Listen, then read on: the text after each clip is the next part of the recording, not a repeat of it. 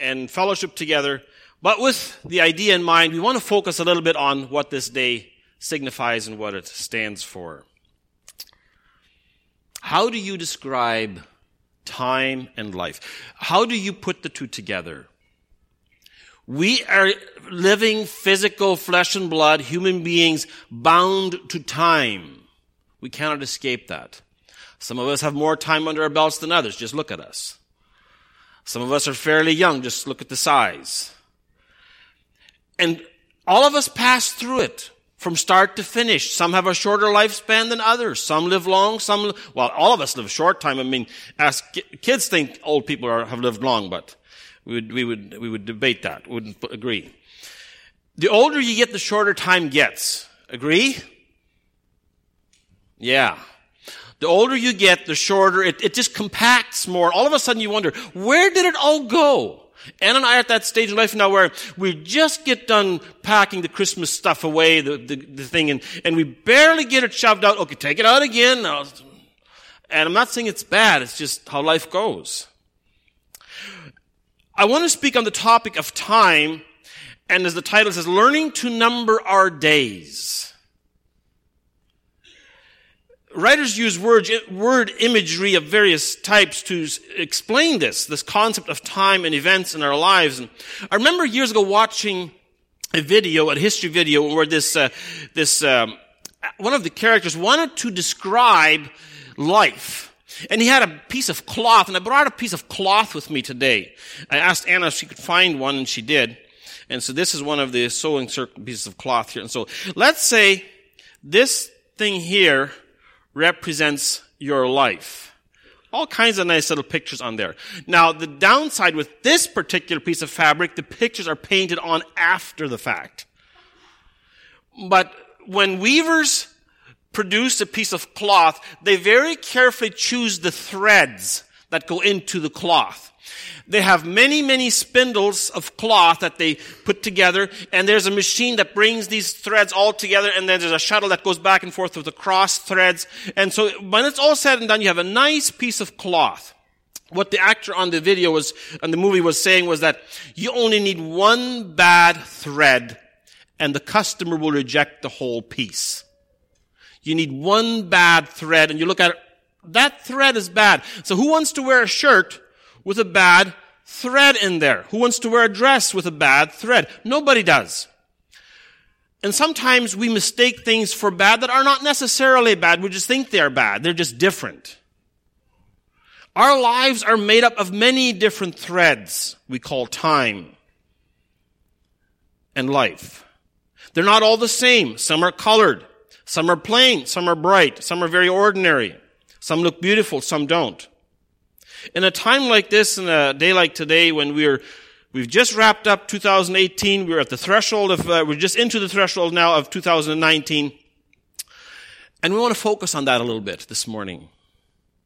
I found a poem just recently that's called The Loom of Time. And there's no author given, it's anonymous, but it goes like this. Man's life is laid in the loom of time to a pattern he does not see while the weavers work and the shuttles fly till the dawn of eternity. Some shuttles are filled with silver threads and some with threads of gold, while often but the darker hues are all that they may hold.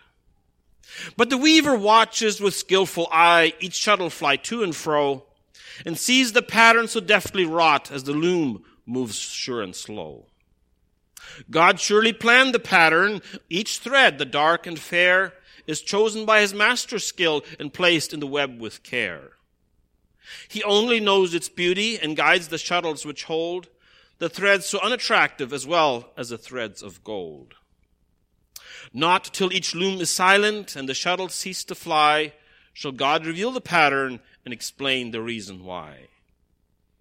The dark threads were as needful in the weaver's skillful hand as the threads of gold and silver for the pattern which he planned. Today we're standing at the doorstep of 2019. In a way, this is just an ordinary day, no different than any other. But for us as human beings, we measure life in time, in years and seasons, and today is the start of a new one. We have no idea what kind of threads will be woven into the fabric of our lives. We have no idea, have no clue. Some will be beautiful, some will be plain, some will be joyful, and some will be painful. Some will be difficult, some will be easy. Whatever it may be, these are given to us, maybe beyond our control. Some of the strands we do have uh, control over. We make choices and they become part of our lives. Others will be dealt to us. We have no way of knowing what they will bring.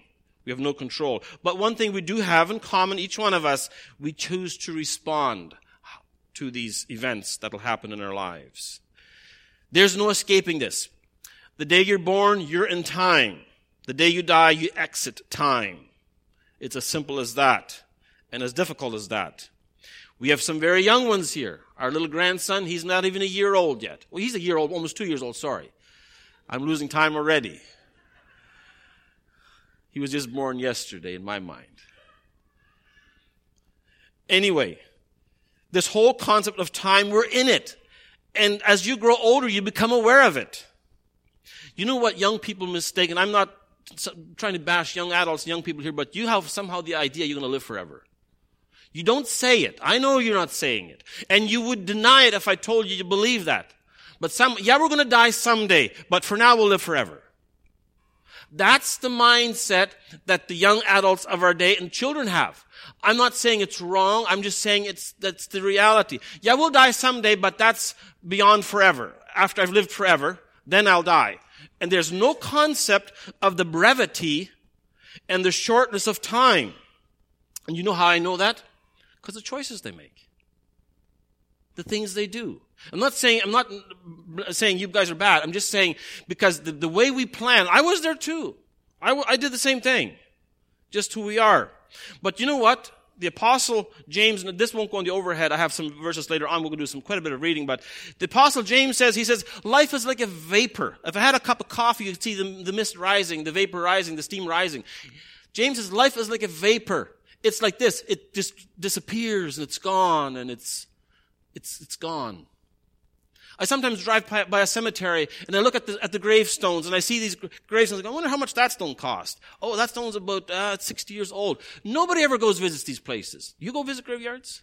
Maybe you have a loved one, then you do. I visit the graveyard where my father is buried and where our daughter Rebecca is buried. Uh, I, I, do go visit grave, the graveyard there. But generally speaking, out of sight, out of mind, it's, but we, but it is, it is reality. The life was, the life came, the life went, and it's gone, it's no more. Those of us who are a bit older are very aware how fragile life has become. It's a mist. It rises and is gone so quickly. Just last week, Ann and I were visiting folks in Elmer, and my brother-in-law told a story, just what happened to him recently. Dear friend of his, just a bit older than he was, um, healthy, strong, vibrant plans in life, doing stuff, going places, doing things like that. Suddenly he got sick, and I think three weeks he was gone. Had the funeral just after the holiday. Well, between Christmas and New Year, that's when the funeral. And we've experienced in our own church here, um, maybe not so sudden, but uh, dear brother of ours passed away last November in this church. He was still very young.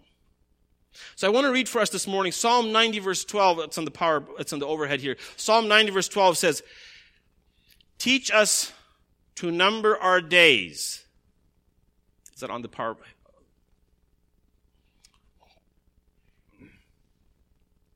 Psalm 90 verse 12.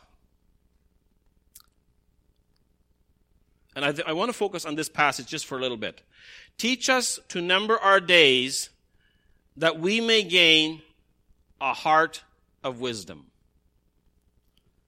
The value of understanding the nature of time is so foundational to our lives. Nobody knows how many days they have. All we know is that we are alive today. We do not know about tomorrow. And so this question or this statement teaches us to number our days to, to get a heart of wisdom. How can you number what you don't know how much you got left of? I, I puzzle about that a little bit.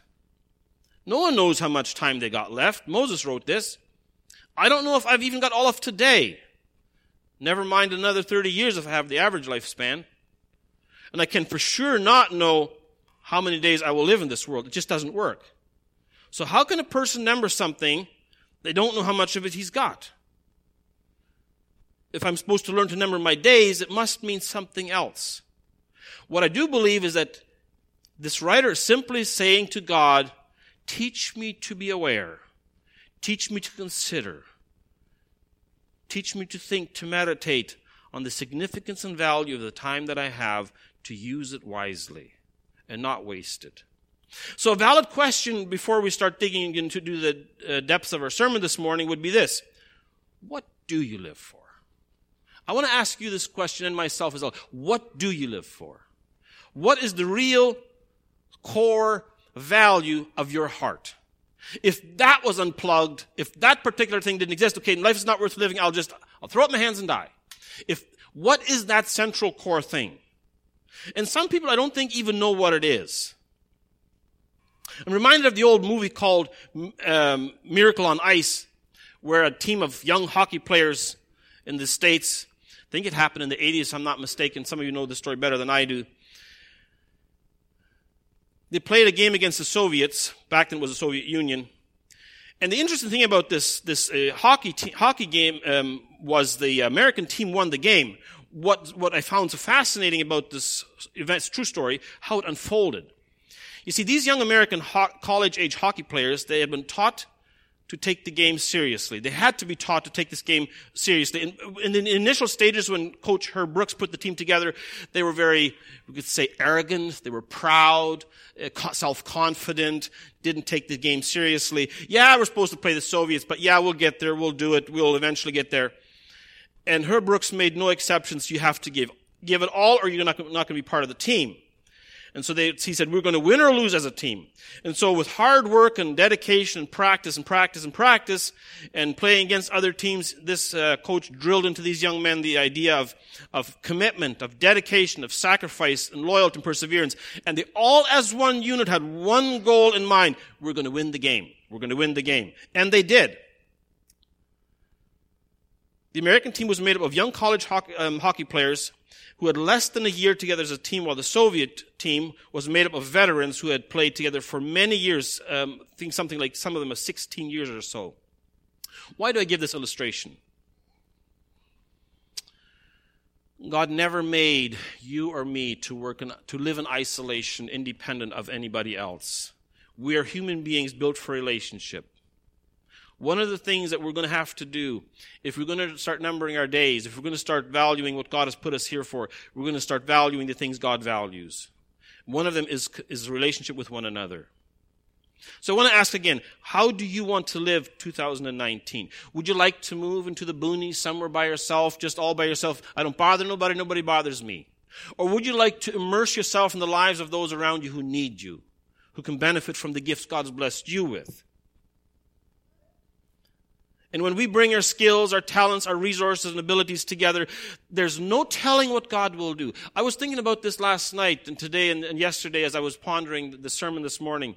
What would happen if all of a sudden the Church of Jesus Christ in this world would become that one solid entity, that one solid body, unified in heart and soul, serving Christ, glorifying Christ with all they have and all they can do, the world wouldn't stand a chance.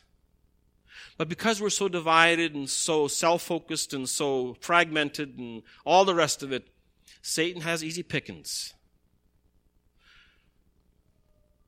And it's not that some of us are not counting days. Oh, we're, we're counting days all right. I mean, some are counting the days toward getting their driver's license. How long will that take? Some are counting the days toward finishing school, university, or college, or some the days toward getting married, or when they'll have children. Some when the children will leave home. Some when they'll be able to retire. I'm not saying these things are sin. They're valid in and of themselves. But if these things are what we're looking forward for the soul of selfishness, self-motivation, self-motives, I want what's, what benefits just me, then I have bad news. We're focusing on ourselves and we'll find it all empty and hollow and meaningless and useless. I've seen it, friends. I've seen it in the lives of people who are now old, who are disappointed how life has turned out. And sad but true, some of these very same people, they're mentally blind, not physically, but mentally blind. They just, oh, I just got a bad card in life. And if I had been, got, been dealt a better card, life would be meaningful, fulfilling, and purposeful, but now it's not. And so they have this, this victim mentality. Earthly dreams are not wrong. Dreaming to be a farmer is not wrong. Dreaming to be an engineer is not wrong. But if what is moving that, if what's fueling that, if what's driving that is selfishness, then it has a dead end to it. So this morning, we want to look at a character in the Bible who got everything going for him and he messed up royally, big time, the man Solomon. He wrote several books. He wrote Proverbs. We believe he wrote, um, Ecclesiastes, Song of Solomon. And I want to read some verses that he wrote, and we'll do quite a bit of reading this morning. Ecclesiastes chapters 1 and 2. And so let's just begin with reading Ecclesiastes chapter 1, beginning verse 1.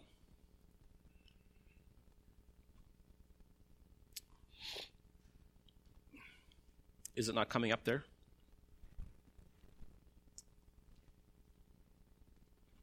Okay, there we are. The words of the preacher the son of David, king in Jerusalem. Vanity of vanity, says the preacher. Vanity of vanities, all is vanity. What does man gain by all the toil at which he toils under the sun?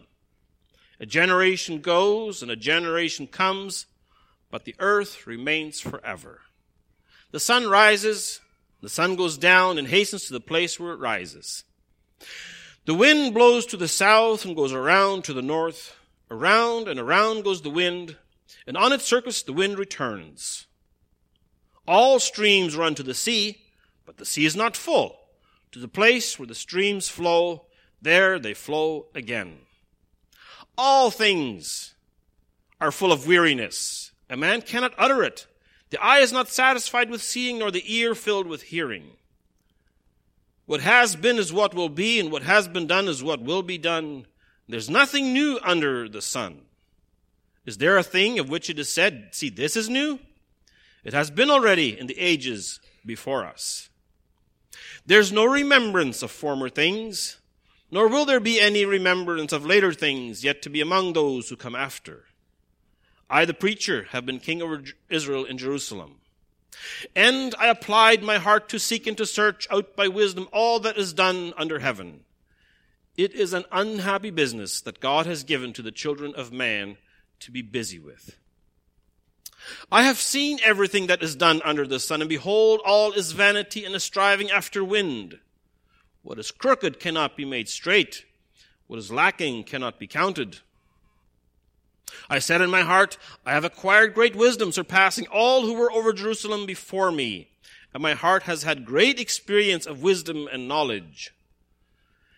And I applied my heart to know wisdom and to know madness and folly. I perceived that this also is but a striving after wind. For in much wisdom is much vexation, and he who increases knowledge increases sorrow. I said in my heart, Come now, I will test you with pleasure. Enjoy yourself. But behold, this also was vanity. I said of laughter, It is mad, and of pleasure, what use is it?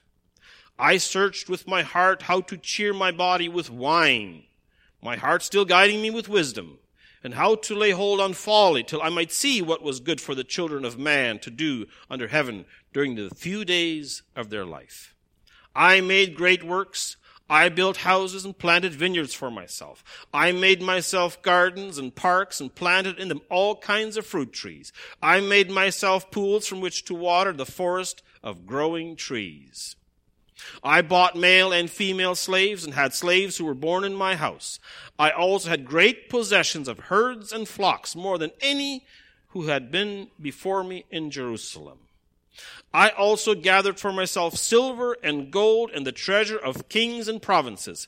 I got singers, both men and women, and many concubines, the delight of the sons of man. So I became great and surpassed all who were before me in Jerusalem. Also my wisdom remained with me. And whatever my eyes desired, I did not keep from them. I kept my heart from, from no pleasure, for my heart found pleasure in all my toil, and this was my reward for all my toil. Then I considered all that my hands had done, and the toil I had expended in doing it, and behold, all was vanity striving after wind, there was nothing to be gained under the sun.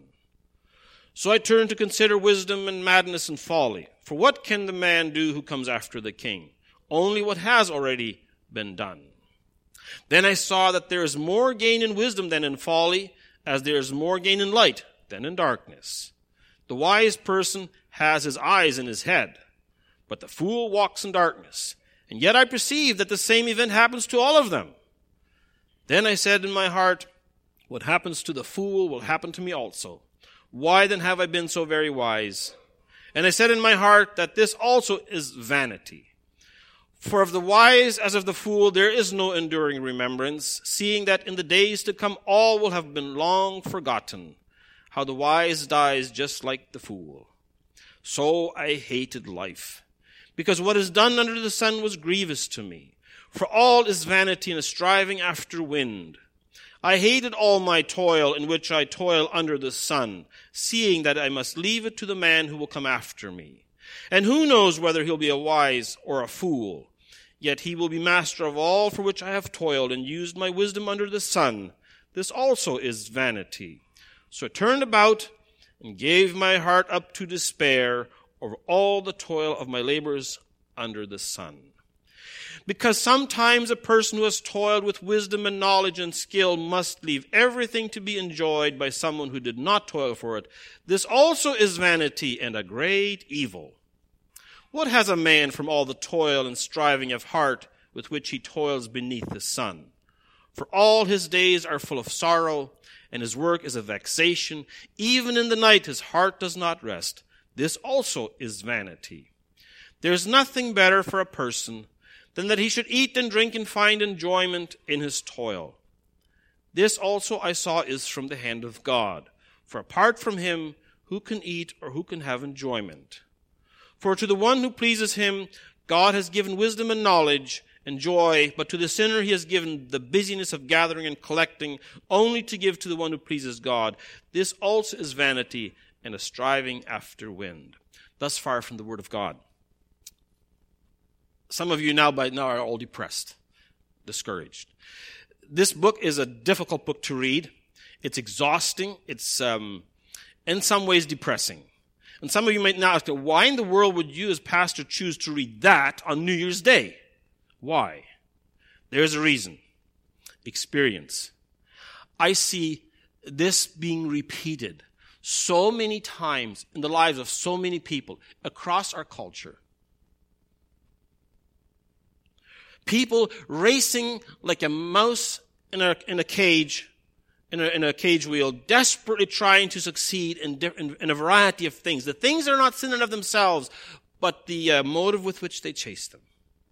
This passage talks about so much. By the way, I would encourage you, go home, read the whole book, because toward the end, there's a positive um, thing that comes out. And Solomon wrote this, we believe, toward the latter end of his life, when he had experienced it all, done it all, been there, done that, and life left him empty.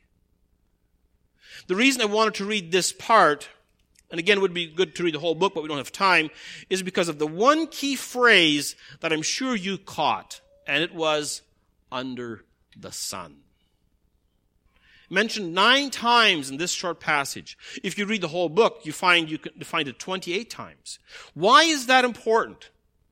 Because if a person decides to live their life under the sun, meaning horizontally, outside of God, then one day this is what they get. Solomon shares his experiences. It's his life story, what he went through, what he did. He's the only person we know in recorded history who achieved every single one of his dreams. Some of us don't even achieve one. He achieved every single one of his dreams. Said, nothing my eyes desired did I deny myself. Everything I wanted, I got. Everything I wanted, I achieved, I accomplished and it's vanity. It means nothing. Oh, if I could only pay off my mortgage, I would be happy. If I only got that raise, I'd be happy. If I only I was able to, and then on and on and on we go. No, it's not like that.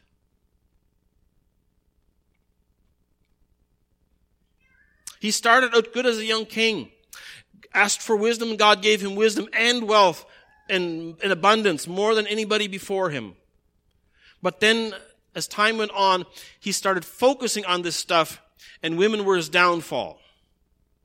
So when he uses the phrase under the sun, he has a horizontal view of life. Basically, he's saying, as far as the here and now is concerned, everything is empty. As far as the here and now is concerned, nothing lasts, nothing satisfied, nothing fulfills. As far as the here and now is concerned, nothing has true value, true meaning. You know why? Because it's temporary. It ends. It's soon finished. And it's not because he tried and failed. No, he tried and he succeeded. So many in life try and try and try and just don't make it and base their misery on that. Well, I didn't make it. If I'd made it, I'd be happy. No, you won't. He calls it vanity.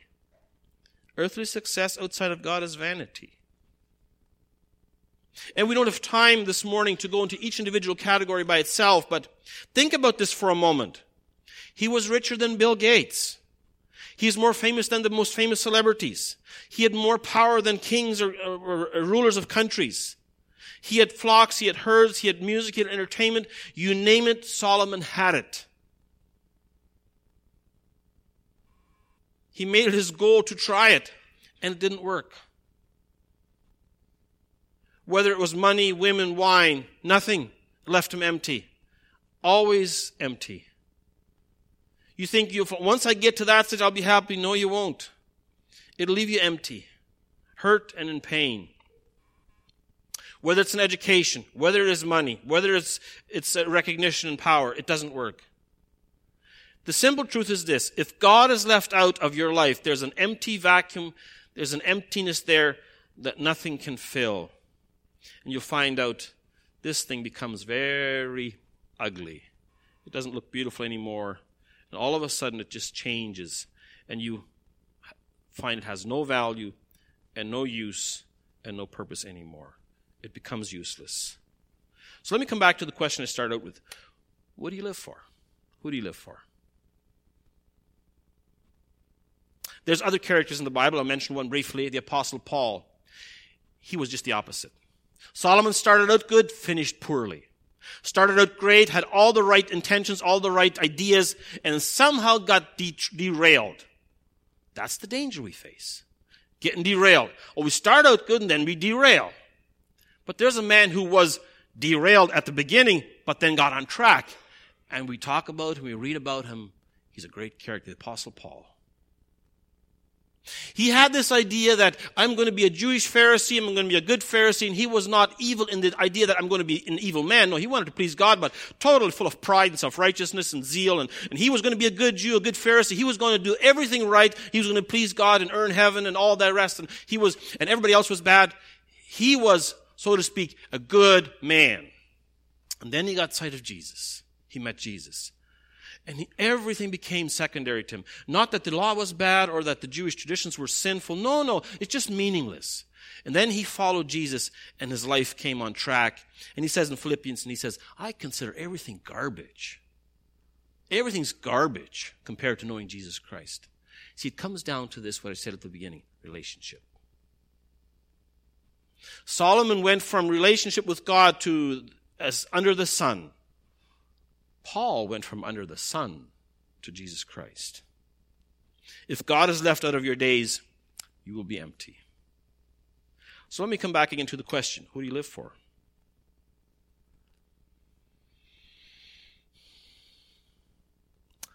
Now, if Solomon could do his life over again, would he do it different? Probably. But I have news for you. Today can be the first day of the rest of your lives. Obvious statement, I know.